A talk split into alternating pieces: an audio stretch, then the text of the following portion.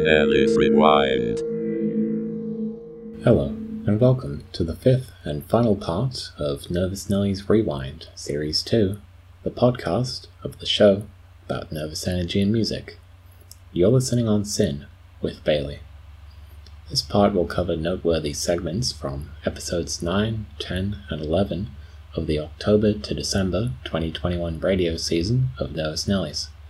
These include the recurring segments Nervous Nelly of the Week, Nervous Network, and Access Spotlight.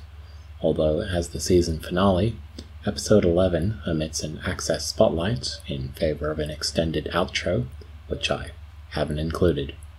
As usual, the segments are all in reference to songs that aired before or after them in the original episode. For copyright reasons, they can't be included in the podcast, but if you go onto the show page on the SYN website, if you're not there already, there'll be an article for this podcast with a playlist of all the referenced songs. There'll also be. But if you go onto the show page on the SYN website, if you're not there already, there'll be an article for this podcast with a playlist of all the referenced songs. There'll also be a bonus further listening playlist with songs that weren't in the original episodes, but are there for you to listen to if you want some additional context for segment discussions. So check out the article, check out the playlists, and without further ado, here's the episodes. Episode 9. You just heard It's Alright by Megaflare, and you're listening to Nervous Nellies on SYN with Bailey. This episode, I'm using Megaflare as a representative for the label their song features on, Desk Pop, who I'm making our Nervous Nelly of the Week. This song comes from a compilation the label put out earlier in the year, Desk Pop Green version.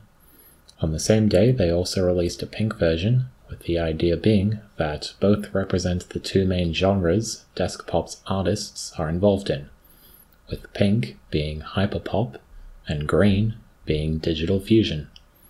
I'm not as familiar with the former, but my understanding of digital fusion is that it's a bit of a retroactive label intended to describe compositions that combine traditional and computer music. By the latter, I don't just mean digital audio workstations, but music made from specific personal computing hardware and video game consoles, or modern software that recreates them. This could be MIDI, chiptune, other tracker music, or even just sampling sound clips or instruments from video games. And I call the label retroactive because this sort of music has existed in various forms for several decades. Alongside Desk is Staffcirc, and alumni from both had been experimenting with game sound fonts and tracker music since the 2000s and the roots of composing for specific hardware like the MSX and Commodore 64 go as far back as the technology itself. I guess the biggest development that music branded as digital fusion brings to the scene is that it stands more on its own in the independent music sector, whereas previously its audience had more of an inherent overlap with video game or computer enthusiasts. Another difference is that the traditional genres it fuses with are more diverse now, giving it more in common with mainstream electronica. Previously, tracker music in mainstream composition was more about adding chiptune to rock bands like Anamanaguchi, or original chiptune compositions would focus more on emulating jazz or prog rock, which also lines up with how composers like Tim Follin pushed the boundaries of game music for the NES and Super NES. In the case of It's Alright, for example, the music fuses chiptune instruments with traditional synths and historic samples from electronic music. Personally, I think this is a great direction for the scene and will hopefully come with more mainstream recognition. It's also more accessible and doesn't oblige the listener to have a pre existing interest in video games or old computer hardware. And most importantly, it's unironic unlike some of the new age and lo fi synth revivalism from the 2010s. Digital Fusion implicitly recognizes that in an industry driven by computer technology, software composition is inherently on equal footing with traditional music. Although purists might find this conflation alarming, while the industry is like this, it's worth acknowledging at the very least. And this is what I consider nervous about it. Anyway, up next is Mobius Strip by Hiatus Kaiyote, and after that is Fruitcake and Cookies by Sweet Trip. You just heard Fruitcake and Cookies by Sweet Trip, and you're listening to Nervous Nellies on SYN with Bailey. On the subject of fusing electronica with other genres, this track by Sweet Trip is a great example. I haven't listened deeply to the rest of their discography, but my understanding is that the noisier electronics are mostly exclusive to this album, 2003's Velocity Design Comfort which also makes them a great candidate for my Nervous Network segment, which focuses more on individual tracks than artist biographies. The basis of Velocity is effectively melodic leaning noise and glitch electronics, like late 90s Oval, mixed with shoegaze. Shoegaze is, of course, all about creating a wall of sound by leaning on guitar effects pedals, and Sweet Trip is still a rock band at its core, but at several points, this wall of sound is also generated from noisy electronics, sometimes bypassing the guitar altogether. The ending of Fruitcake and Cookies does feature a rock ensemble, but there's several synth lines layered over it to sound all the more chaotic, and the contrast between it and the quiet first half, like someone stitched two different songs together, emphasizes how the whole album is digitally manipulated in post, which itself adds to the chopped and screwed vibes of the synths within the instrumentation. From what I've listened to, this sense of being manipulated in post kind of fell out of favor in electronically influenced indie rock, with artists like Animal Collective and Candy Claws more focusing on live synths. But at the very least, Velocity works as a successor to late 90s albums like Stereolab's Dots and Loops and Tortoise's TNT, which capitalized on digital production to help compose their rock songs. And maybe something like Digital Fusion is just the inverse of that. Anyway, up next is Cubs and Lions, both by LTJ. You just heard Cubs and Lions by LTJ, and you're listening to Nervous Nellies on SYN with Bailey. So now we're up to our Access Spotlight, Last season, I covered how the pandemic drove a lot of artists to put more of their discographies online. On one side of that is putting out of print releases, or just physical exclusives up for digital download for the first time. But it also caused an uptick in online exclusives, stuff made with shorter turnarounds, so fans could more immediately support artists while gigs were on hiatus. Plus, artists are going through lockdowns as well, so, self producing, when you normally do the studio album cycle, also works to stave off the cabin fever. One example of this is keyboardist Aki Tsuyuko, who over the last two years self released almost a whole hour of live recordings. Forest in July, for instance, is a 27 minute performance recorded in her music room, which probably would have just been a private session otherwise. Personally, this is my favorite one, but it's a very seamless performance, meaning I couldn't really edit it down for radio, aside from doing an awkward fade out 15 minutes in, or the other way around, and I'd hate to cut either the beginning or end of it. But also up there is We Are Sharing, a 12 minute live track containing segments of multiple songs, with more of a compilation vibe than Forest, and more suitable to play in full. This recording is especially sparse as a solo keyboard performance, too, which complements the more upbeat and noisier stuff we had on before. So, in celebration of digital immediacy, here's We Are Sharing by Aki Tsuyuko. Episode 10 You just heard Rip Run by Seefeel and you're listening to Nervous Nellies on SYN with Bailey. You may recall that I featured Seefeel as the Nervous Tick of the Week in the final episode of last season.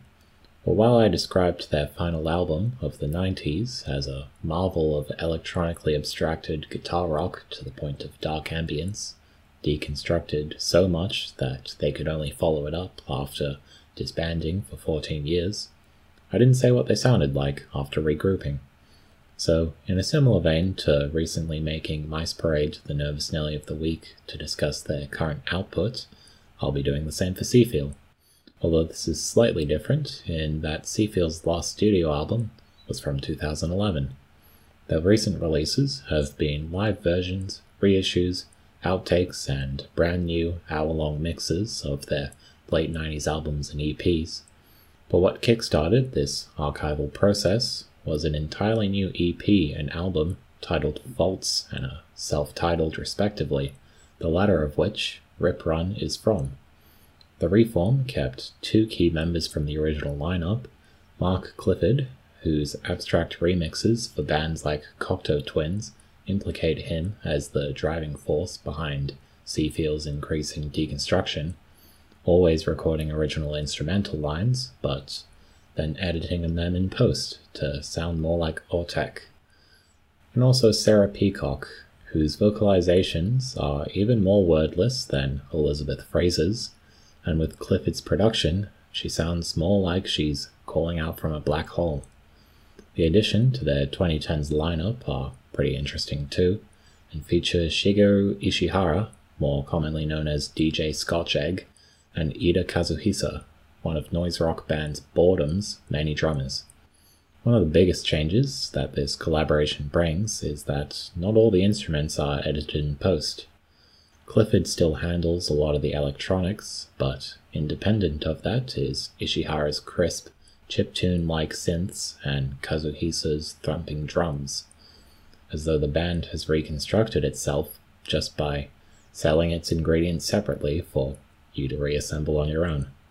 A Seefeel song with an actual drum beat doesn't immediately seem all that nervous to me, but maybe mixing post produced electronics with live synths and percussion is more in line with something like digital fusion.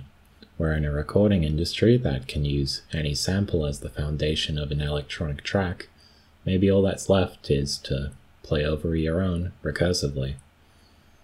And I guess the big question is whether they'll do more original compositions after they're done with all their archival releases of their late 90s work, but even if they don't, they've more than laid the groundwork for what abstract electronica can sound like. And if not themselves, someone out there ought to try and be the Seefeel of the 2020s. Anyway, up next is City Rats on a Mountain Pass and Onrushing Cloud, both by Belfi, Grubbs, and Pilia. You just heard City Rats on a Mountain Pass and On Onrushing Cloud by Belfi, Grubbs, and Pilia and you're listening to Nervous Nellies on SYN with Bailey. These two songs are off the group's debut album titled On Onrushing Cloud. It's a collaboration between Andrea Belfi, David Grubbs, and Stefano Pilia, with Belfi handling drums and electronics, and the latter two handling guitars. I specifically aired these two tracks consecutively because, despite being indexed as five songs, the album is really just one continuous piece and as the title and penultimate track, Onrushing Cloud is basically the section that the album is building up to over the first 15 minutes. It's the only part with vocals from Grubbs, and as hinted at by City Rats on a Mountain Pass, the preceding tracks are sparse instrumentals with subtle interplays between drums, guitars, and electronics. Because this is just a one hour program, I haven't put the whole of the first 15 minutes, but by including City Rats, I wanted to get across how this is another example of Grubbs' experimentalism. As an ensemble, this is basically a rock band, but the composition of Onrushing Cloud as an album stretches out the notion of a rock song to be a 30 minute concert like performance. Not in a prog or math rock, polyrhythmic or multi section way, but more ambient leaning and pushing the boundaries of what an intro and outro can be classified as. I've said before that this is what I consider nervous about David Grubbs, so I'm using this Nervous Network segment to reiterate how this also comes through in his collaborations with Belfi and Pilia. And to me, it makes the title track all the more profound when it finally arrives. And if you stick around for the end of the hour, you'll hear me use this album's outro, Lightning Bolt, as the episode closer. In the meantime, though, up next is Rivers by Playwright. You just heard Shades of Blue by Flora Baba, and you're listening to Nervous Nellies on SYN with Bailey. So, up next is our Access Spotlight. I've talked before about limited run physical only albums that were finally released digitally in 2020, but this is a bit of a special one. In the 2010s, I noticed a very particular trend among lo fi indie artists of only releasing albums digitally and on cassette. Third parties uploading people's albums to YouTube is nothing new, but the trend also coincided with a wave of channels that did nothing but this for albums of that niche. I got put onto Jerry Paper this way, for example. While it technically wasn't from that scene, one of the holy grails of cassette album uploads was a limited self release from 2008 by Martin Courtney frontman of Real Estate, originally made for friends and family. It was before Real Estate had any releases. It had early versions of songs that would feature on EPs and B-sides, such as Dumb Luck and Old Folks, and it used a stage name, Pario Marty, that Courtney wouldn't go back to even when he released his first proper solo album on Domino Records. Anyway, Courtney finally gave these songs a widespread release in 2020 12 years later, and you can tell it was a cathartic moment for the people who unofficially circulated it. Some of the comments on the release page cite sentimental value for this album, and by extension, the digital crate digging they got into as part of discovering it. And maybe this underground following motivated its official release in the first place. If so, we have online word of mouth to thank for the black hole of fun also known as the Pario Marty EP, becoming purchasable. And in honor of that, I'll be putting on an acoustic track with mellow vocals, so mostly instrumental sounding. It's The Zoo by Martin Courtney. Episode 11. You just heard Yonder Blue by Tortoise featuring Georgia Hubley and you're listening to Nervous Nellies on SYN with Bailey. To cap off my trilogy of Where Are They Now? Nervous Nellies of the Week, which I'm now deciding is a trilogy, I'm crowning Tortoise as this episode's Nervous Nelly of the Week. When I've covered this band previously to discuss nervous techniques in music, I've mainly focused on their late 90s output when they first incorporated digital production into their composition. But I also ended that talk by saying that digital production, as composition, kind of fell out of the public eye by the early 2000s, simply from it becoming commonplace in everything up to pop music. So, because Tortoise has released four studio albums in the 2000s, and as recently as 2016, I figured I should use this segment to explain what they've been doing since then. The other consideration is that 90s journalists initially lumped Tortoise into the up and coming genre of post rock. And once that label also fell out of favor in the early 2000s, or at least meant something very different, feel the band was sometimes unfairly described as passe for being part of an instantly dated genre, despite them and no other band at the time ever identifying as post rock or ever intending to be described in this way. Tortoise can only really be described as a mostly instrumental rock band that alternatingly fuses various genres to remain engaging, toying with everything up to and including lounge music, but without really sounding like music to be put on in the background. Their first two albums were rhythm section and bass guitar heavy, with occasional vibraphone for melody's sake, then came TNT, the digitally composed album that I've spoken enough about.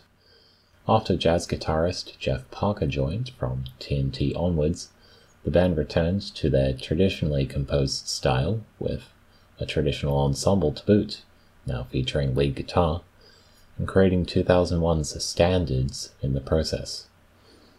Since then, the albums It's All Around You, Beacons of Ancestorship, and The Catastrophist have varied between riffing on exotica tropes, synth instruments, and shock horror featuring guest vocalists like the one you just heard.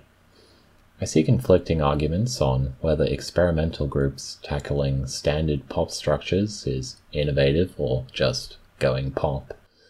The Catastrophist features one other song with a guest singer, a cover of Rock On by David Essex, which similarly works as a throwback to 70s rock staples. But to me, the idea of them fusing genres, suddenly meaning that they've gone pop, just seems like holding them responsible for the demise of post rock all over again. If music journalism has trouble describing mostly instrumental bands, it's not their problem. Maybe there's a discussion to be had about how popular journalist born terms affect how people receive bands, which loops back around to what affordances they have for touring and recording sessions, which itself influences their trajectory as a band. In the meantime, I wish Tortoise all the best in rocking on. Anyway, up next is an excerpt from Souvenir in Chicago by Nobukazu Takemura. You just heard part one of Souvenir in Chicago by Nobukazu Takemura. And you're listening to Nervous Nellies on SYN with Bailey. In my first ever Drone Zone segment from last season, I talked about how I made it to put on some of my favorite long songs, but lamented that I still probably couldn't air one of my longest and most favorite items, Souvenir in Chicago which clocks in at about 35 minutes when played in full. As a treat to myself, though, I figured out a way to split the track into one 15 and two 10 minute chunks, which allows me to play the first two parts and therefore air 25 minutes of it. And part 2, comprising minutes 15 to 25, will be what we end the season with as the final song. The part you just heard is the only section with live instrumentals, being played by several members of Tortoise and accompanied by Takemura on droning synths. You can hear near the end of this part that the song production makes it sound like it's glitching out. Random snippets of the live drum track from earlier get shoehorned in as the jam session slowly falls apart. The remaining 20 minutes of the song are an extended CD skip solo, assumedly also sampling Tortoise's instrumentals and in the final 10 minutes, the drone from the end of part 1 returns, counteracting the other random electronic noise. But that's more of the same, so I won't make you hear that section. What I really like about Souvenir in Chicago is that its technique of making the track sound like it's slowly breaking down is uh, surprisingly unprecedented in glitch music, Often, artists like Oval or Pole will just take the clicks from the aftermath of a glitched sample and use it as the building blocks of a song. It's rare for an artist to play you the source material in full before making an extended glitch jam out of it. That's a shame, because it makes the technique seem more like the digital equivalent of record scratching, where each audio skip is the DJ adding their own contribution. In Oval's case, only the glitchy aftermath is used because he sees that as the most innocuous sample to make music out of, and instead highlight how his music is constructed from nothing in a digital audio workstation. Treating the CD skip like a record scratch would be beside the point in his case, but at the same time, Souvenir in Chicago is consciously aware that the glitchy breakdown isn't really like playing records on a turntable. For starters, Takemura is on the instrumental part of the track as well, by way of playing drones, which already breaks the illusion of him being the turntablist. And the context of the song emphasizes the live nature of the recording, which, through seeming to be in the present, contradicts its role as a ready made for him to scratch up after the fact. It was made when Takemura was literally on tour in Chicago with the instrumental acting as a souvenir of his time spent with musicians local to Chicago, implicating it as probably being more of an impromptu jam. Being a live recording, yet breaking down in post production, emphasizes the uncanniness of digital manipulation, how none of the context makes a difference when it's compressed to an MP3, and while historically analog recording was never truly representative of the original song, now music is nothing but the digital recording. Souvenir in Chicago is context dependent and takes 30 minutes to make its point, but because of its uniqueness in glitch music and in Takemura's own discography, I'm making it this season's final instance of the Nervous Network. Anyway, something in common the members of Tortoise and this next band have is that they've both toured with Stereolab. Mildlife were the opening act to the 2020 Zoo Twilight show, and I felt they held up the trend of being the rhythm section heavy counterpart to Stereolab quite well. So here's their track, The Magnificent Moon.